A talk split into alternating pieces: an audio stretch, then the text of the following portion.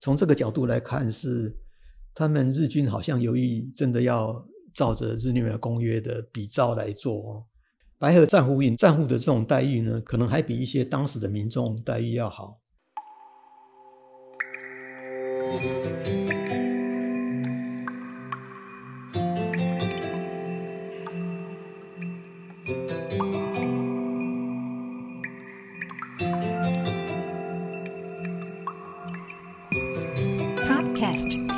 资料夹，一个夹子收一类资料，它也可以像中药铺的药格子，一个格子收一个故事。嗨，大家好，我是梁成宇，欢迎收听你的故事，我的故事。我们发现故事，接近故事，写出和说出这些故事。这一集我们要请袁清老师继续来和我们聊战俘营的故事。嗨，袁清老师，您好。你好，老师。上一次我们聊到。台北的金瓜石战俘营，是这一次我们来聊在台南的白河战俘营。哦，老师说这个白河战俘营还有一个别称叫做军官战俘营，而且这个战俘营对待战俘的方式有不一样的待遇。老师，那我想先请教一下，呃，这个白河战俘营它的战俘来源是什么？呃，在一九四三年的六月六号呢，日本不晓得日军不晓得什么原因，他关闭了原来的第四战俘营，也就是花莲港战俘营，就是我们之前说的这个新兴云集的高阶战俘营。是的，那把三百三十七位战俘，他们多数是高阶军官，那还有部分的士官兵，从白河呢就从花莲就转到了白河，那。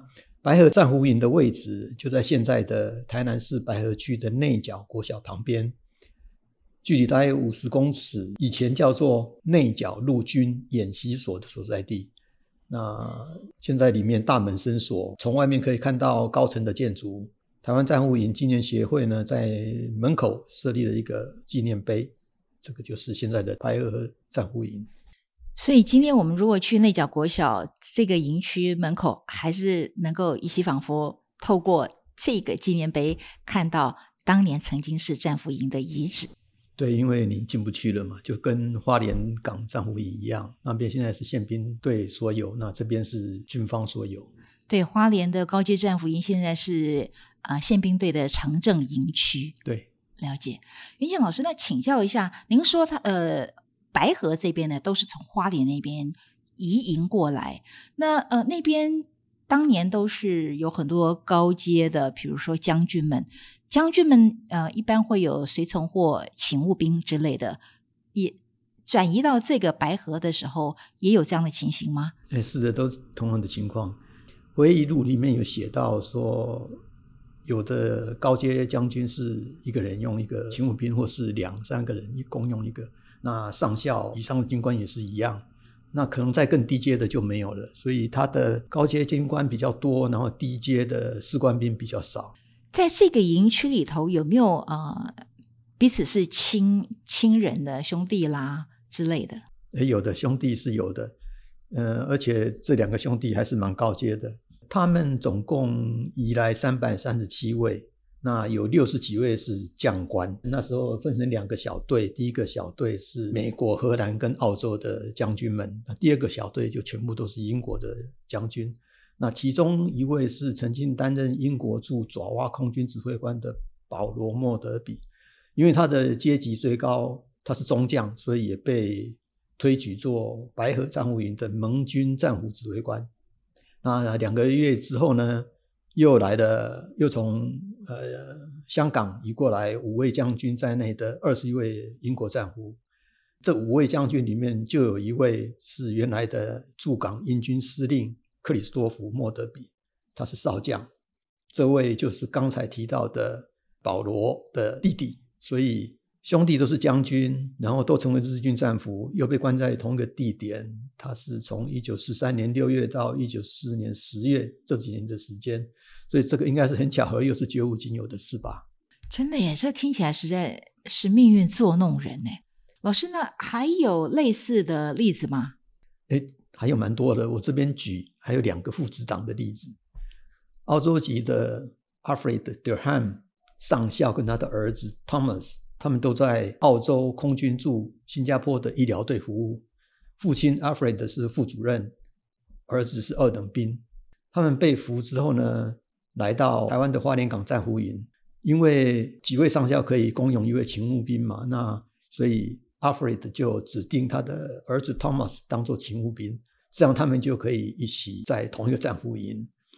他们先一起在花莲港战俘营，之后被送到玉里战俘营两个月，接着呢，他们又送被送到白河战俘营，所以他们就一直待在一起，直到他们被送到日本还是在一起，然后到奉天还是在一起，就在满洲的奉天被营救出来。所以这个例子是父亲和儿子都一直在同一个战俘营的例子。那另外也有一个父亲跟儿子不在同一个战俘营的例子。一个叫 Eric Wade 准将，他是新加坡防空部队的指挥官。他的儿子 John 是上尉，但是他是在陆军。他们被俘之后呢，是被关在一起，也一起搭战俘船来到台湾。不过这两位他们到台湾之后呢，儿子 John 他被送到屏东的爱寮战俘营，那父亲呢被送到花莲港战俘营，所以他们就同是在同样在台湾，但是他们是分开的。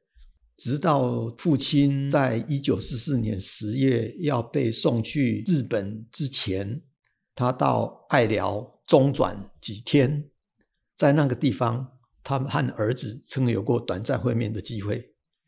父亲到日本之后呢，儿子被转到白河战俘营，一直到一九四五年，儿子也被送到基隆，登上战俘船去日本。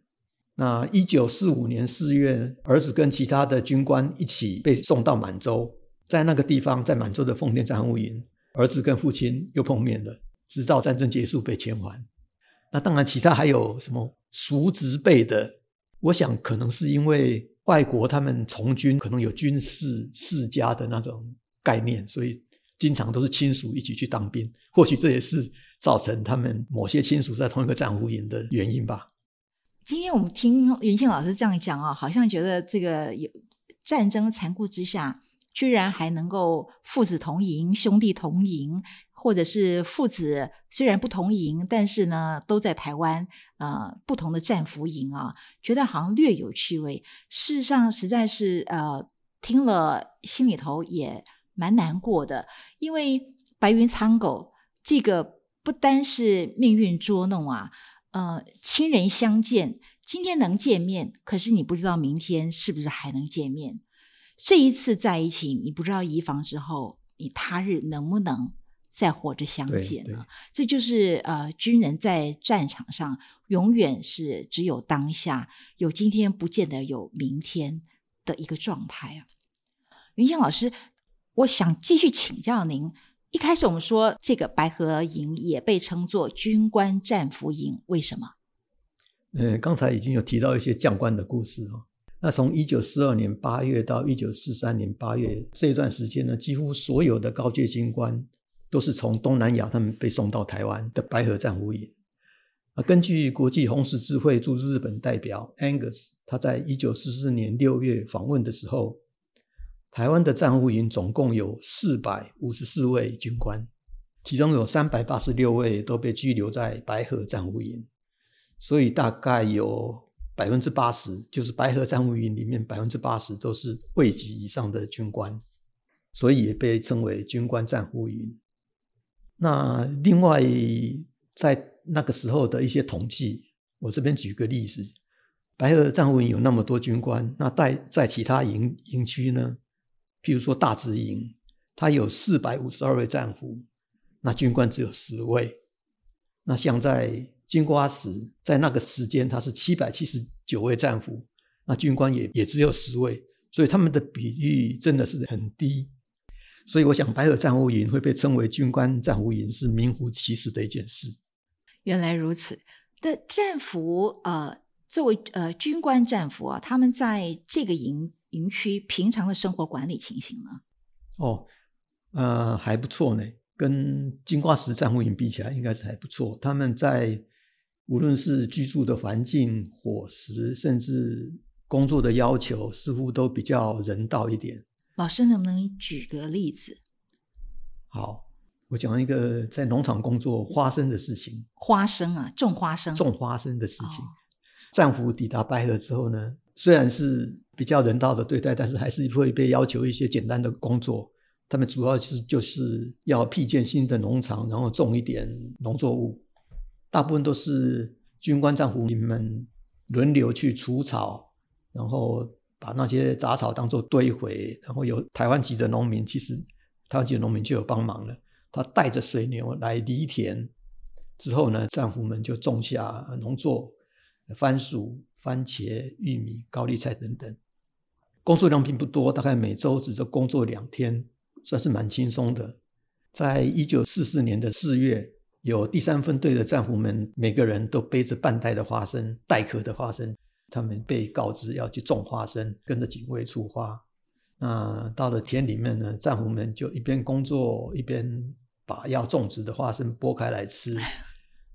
那警卫就就比手画脚，跟带队的少将抱怨啊，战俘意思是说战俘们吃的比种的多，没有被这个立刻的当场赏巴掌之类的。当场没有。回忆录里面他们写到，为什么会这样？因为他们上一季有整地除草、播种、收割，但是呢，却没有吃到花生。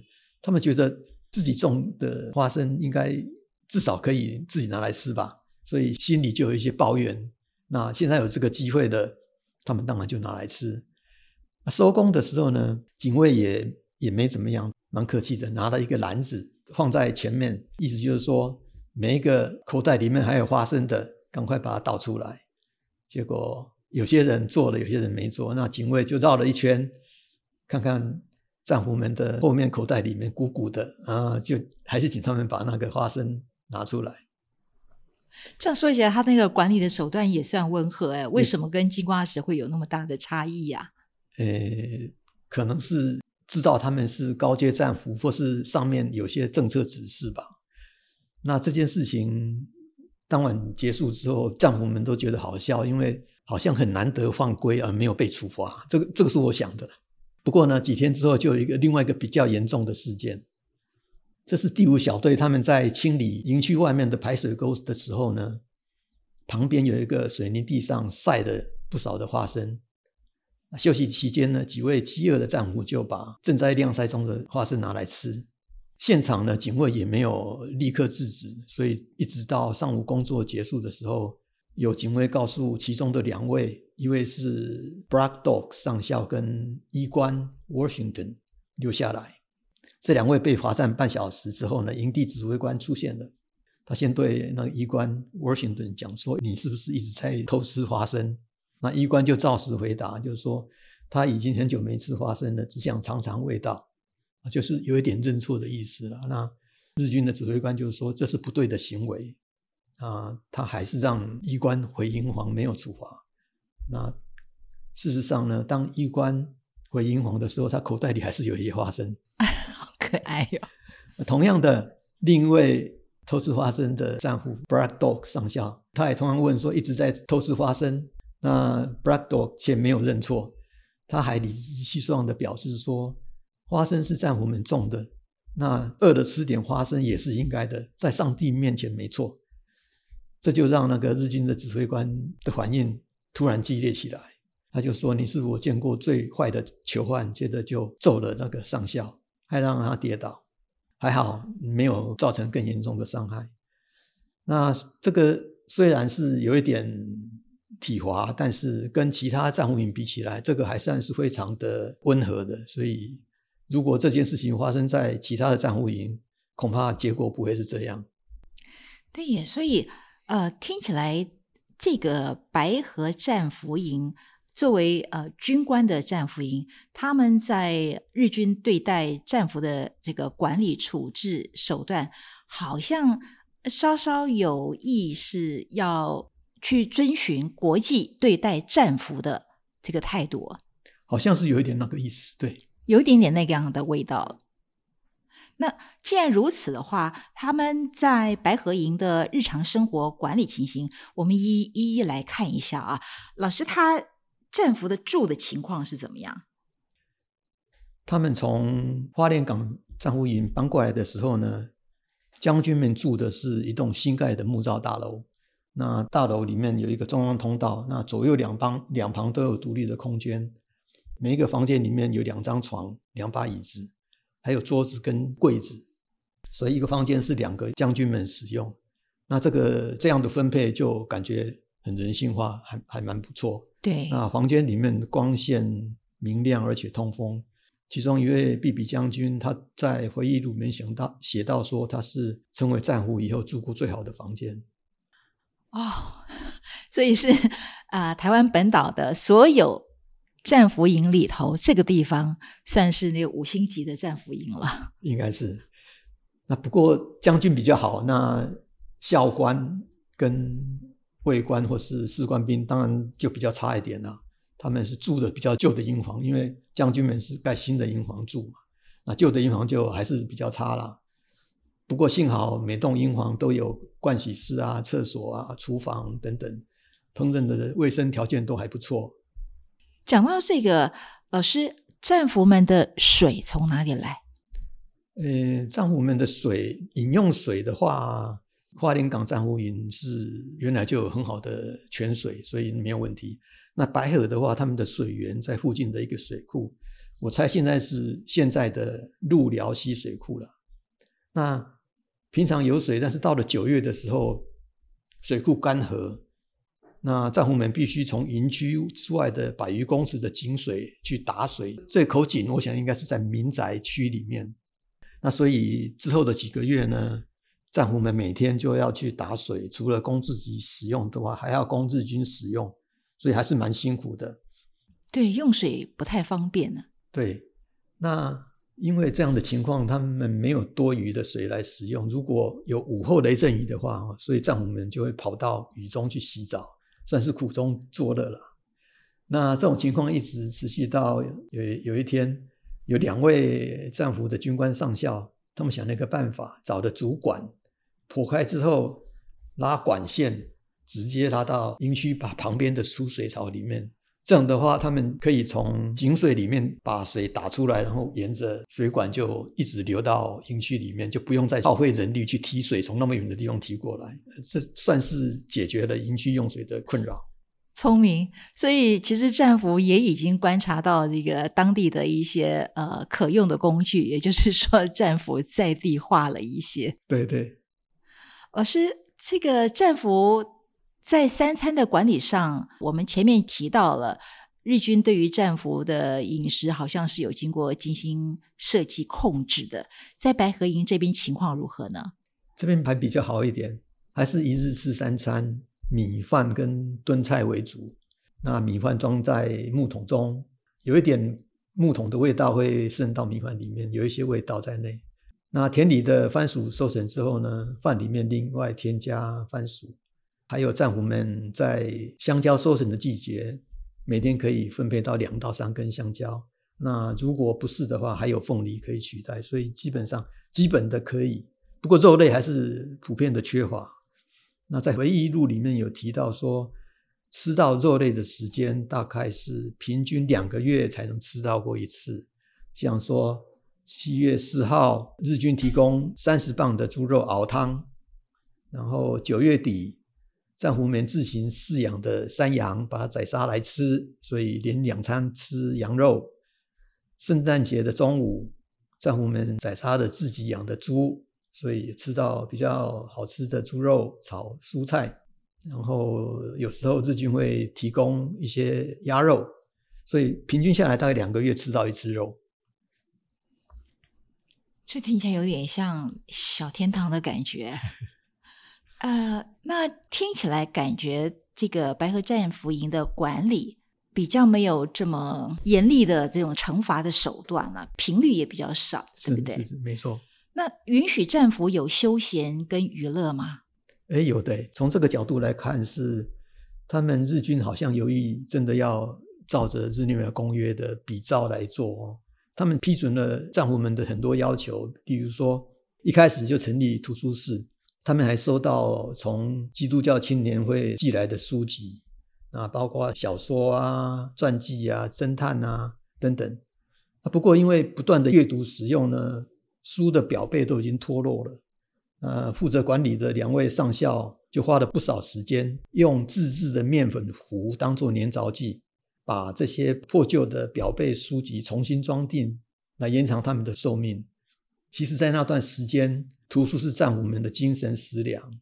那此外呢，营区旁边有一块小山丘，嗯，日军就命令战俘去把那山丘整理好，允许战俘们利用那个山丘做休闲活动。你可以出战俘营大门，你只要登记，也没有警卫会跟着你走。你去那边可以休闲，休闲之后你就自己回来。所以那个地方也算是不错的，被他们称为休闲公园。还有为了让战俘们的心灵得到舒缓，其中的一位将军毕比将军，他在白河就组了一个双人四重唱的一个合唱团，他们一直排练，因为有固定的班底，如果有人病了，还可以演出的有人递补。在那一年，就一九四四年的平安夜，这个四重唱合唱团绕行营区，唱着圣诞颂歌。那因为盟军各国都有随行的神职人员。英国国教会啊、耶稣会啊、天主教等不同国籍的牧师，他们依战俘们可依照需求去做礼拜。另外一件很难得的事情呢，日军居然组队跟战俘军官来举行排球比赛啊！当然结果是战俘军官赢了。另外战俘们还举行了接力赛、山竹赛跑、麻袋赛跑等等。所以总体来讲，战俘军官的待遇确实比其他战俘营好的太多。真的。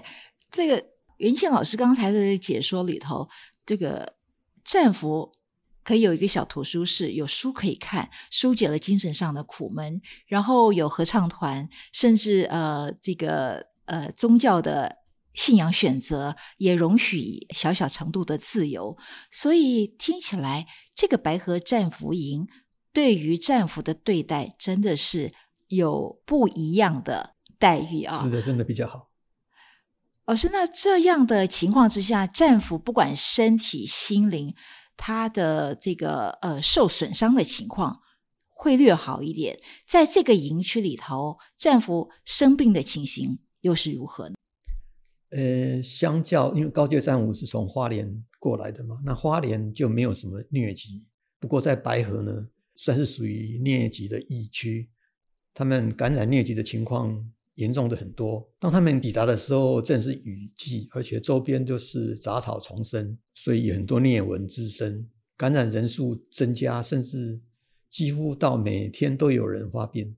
排定出外工作虽然是轻松简单的工作，但是平均也也是大概有三分之一的战俘都必须挂病号休养。不过，这个病服挂病号的人并没有被强迫一定要出去工作。呃，另外就是当地的疟疾属于致命率较低的类型，而且似乎日军有足够的奎宁来处理这些病例。不过，因为呃营区的蚊子实在太多了，日军学会了用传统的方式来熏蚊。当茴香草生长的季节，他们让战俘们去比较远的地方把茴香草割下来带回来，然后。晒干，晒干之后呢，譬如说在傍晚蚊子很多的时候，他们就会拿一束茴香草点燃来驱蚊，有一些驱蚊的效果。而是他他们对于这个生病战俘的管理，也会像金瓜石营区那样用卡片颜色来区分吗？哎，对，蛮类似的。因为需要住院的病例是疟疾的比较多哈，那当然另外还有脚气病，或是或是也是当然也有营养不良造成的水肿跟其他疾病。那为了辨别这个你生病的严重程度，日本的医疗士官他们先诊断，然后跟经过翻译来询问战俘的病况。所以日军特别设计了白色、半白半红及蓝色三种纸板的标签。那红色表示病情严重，必须在营休息；那半白半红的话，你就可以免除工作；那蓝色的话，你必须要你还是要做一点轻松的工作。那战俘的这种待遇呢，可能还比一些当时的民众待遇要好。啊，其中有一位回忆录记录了一次外出的情况，就是当战俘们穿过白河庄的边缘的时候，看到很很多的民众，当地民众被集体叫去修路，他是不论男女老少都在挖掘整平地面或是搬运石块，甚至有几位母亲就背着小娃娃在现场工作。还有一些小女孩几乎提不起沉重的锄头，但是呢也要工作，因为监督的村长在战俘们经过的时候，竟然咆哮，让他们这些村民继续工作。好，老师，刚才我们啊大致了解了战俘的住、吃、饮水等等的情形，我们来聊一聊战俘的工作情形。这个地方的战俘也是被迫工作吗？刚来的时候没有，大概到了一年之后，也就是到了一九四四年的六月吧，因为要落实军方的战俘不应不劳而死的政策。所以，就那时候的日军台湾战俘营总司令佐泽秀雄来访问，要求所有的人签署志愿工作书。哦，所以还是被迫签署的，还是有的。对。那如果拒签呢？那个时候现场情况是这样：透过翻译来问战俘说，有多少人不想在农场工作？结果呢，除了两位战俘之外，其他人都举手表示说，只有两位愿意在农场工作。那佐泽他就请翻译回应说：“战俘们如果不想工作，就留在房间里面。”那听到这样的反应，其中有一位准将就问说：“战俘们是不是会因为不工作而受罚？”那佐泽又说：“不会。”那对于这种要不要去自愿签署，盟军战俘营的指挥官，包括英军、美军、荷军。三个国家的最高将领，他们都认为说，这个和之前签署战俘不逃亡的声明一样，这个是违反国际惯例，所以不要所有的战俘都不应该签署。那根据这样的结果，原来是说不会惩罚，结果的情况就是说，根据之后的证词，佐泽返回之后，就白河战俘营的指挥官到台北，然后给他的指示，让白河战俘营的指挥官返回之后。要执行一些事情，就是包括战俘们停止所有的娱乐设施，就是包括什么宗教啊等等啊，可以去小山丘休闲啊都不行了。然后图书馆也关闭。另外呢，增加半夜集合的次数，或是呢，你这个营房不能到另一个营房去拜访，就就限制很多了，而且不能超过三个人的聚会，这个是基本的。那。还有包括，就是你从早上起床到晚上睡觉之前，你都不能在床上，你只能在外面活动，你不能进到里面躺在床上。然后牧师禁止传教，而且不允许战俘向高阶的长官敬礼。就是说我同样是英国战俘，我是低阶，我向高阶的长官敬礼都不可以。此外呢，因为不签署，然后呢。米饭的配发量就从四百二十公克减到三百九十公克，又开始了，这这就是又回到那个 惩罚的那情况。不过这种情况没有太久，到九月底大概三个多月，嗯，当然也惩罚也有，那不晓得为什么会到九月底又又被又被恢复正常，比较正常的情况。这个不当面拒绝战俘的意愿表达，但是呢，事后却使出了很多小手段，不太有君子之风。呃，云正老师，啊，战俘们在白河战俘营待了多久啊？一年三个月。后来他们一样也陆续被移营吗？他们被移民到呃日本。因为日本在西太平洋的几场战役频频失利嘛，然后美军都会塞班，日本看大势已去，所以展开转送高阶战俘的作业。那哦，是随着战事吃紧了。对，那这个转送从花莲港转送到白河的时候，当然就是岛内的转送嘛，也是蛮麻烦的。那时候铁路还没开通，所以他们从花莲港战俘营走路到港边，搭船到苏澳，苏澳抢滩。从苏澳搭火车经过台北，然后到嘉义，从嘉义呢搭台糖的运甘蔗的小火车到附近，然后再走到白河。那这边要回去的时候也差不多，他们就搭运木材的小火车到嘉义，从嘉义搭火车到爱寮，屏东的爱寮。他们去爱寮的目的是因为为了要中转需要，因为他们下一步是要去搭船或是搭飞机到日本。所以也是有一段艰辛的过程。那政府们有后来在这个审判中作证，或者是呃回忆录里头提到他这个移营的过程，一些具体的这个描述吗？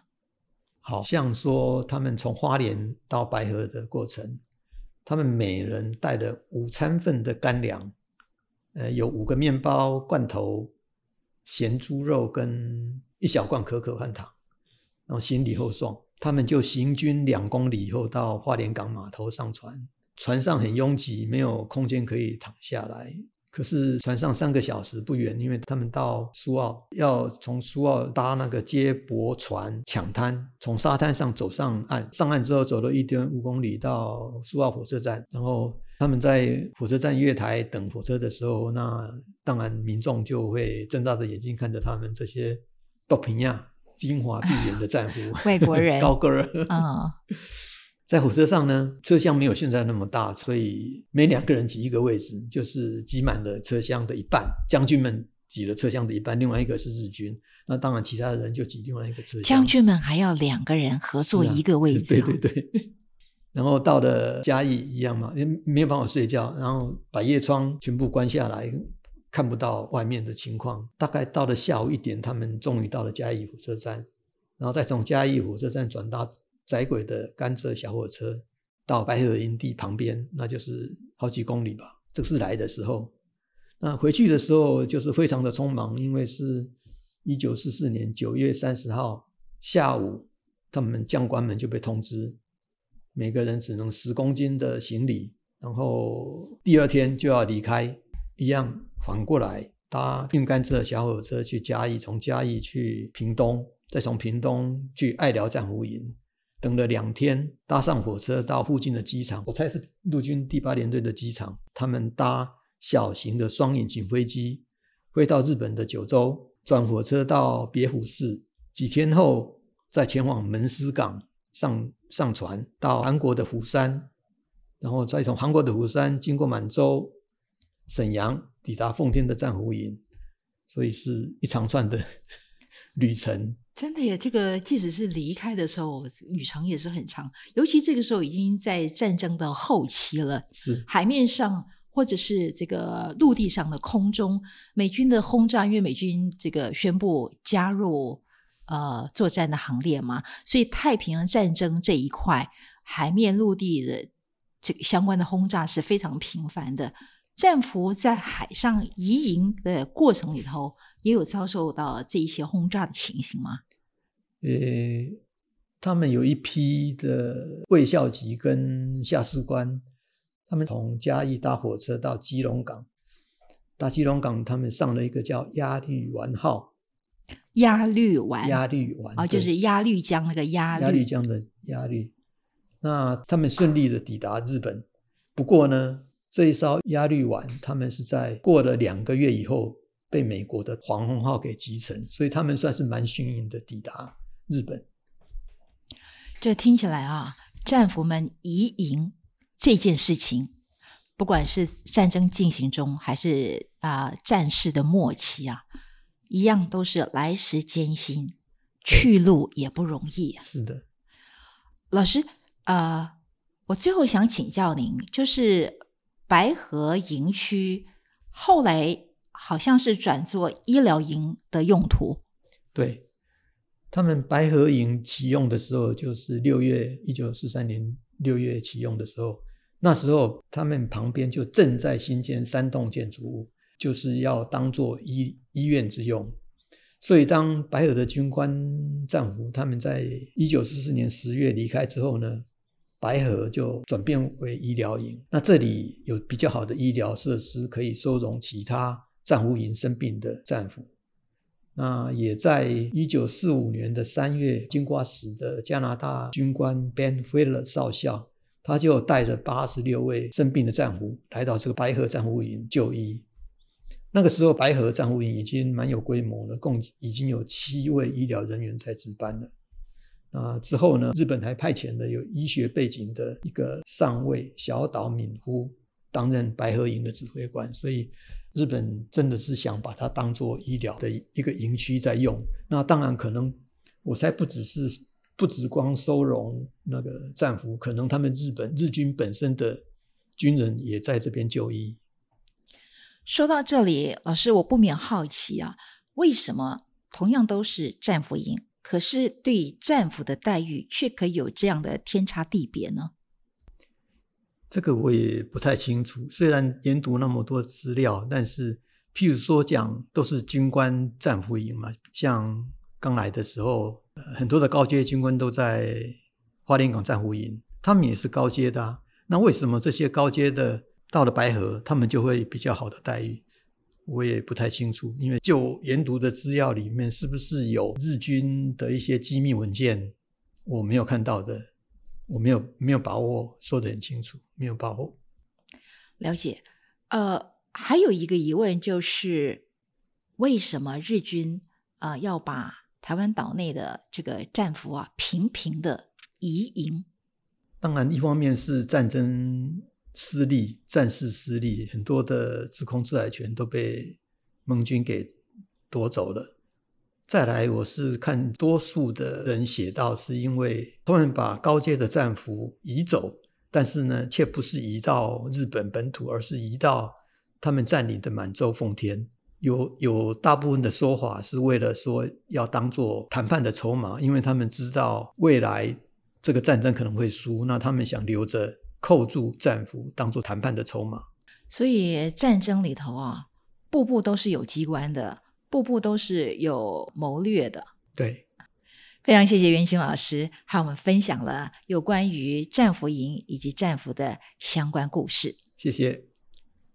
透过陆陆续续我们和云庆老师聊的过程里头，我们看到了战俘营有工作战俘营，有医疗战俘营，也有一般的战俘营，这呃这种不同用途或是不同长度的区分呢。非常谢谢云庆老师啊，在几集的节目里头啊，陆续和我们分享了有关于呃战俘以及战俘营的相关二次大战时期的故事。一九三七到一九四九年之间，因为战乱，大陆各省的人民来到台湾落脚生根。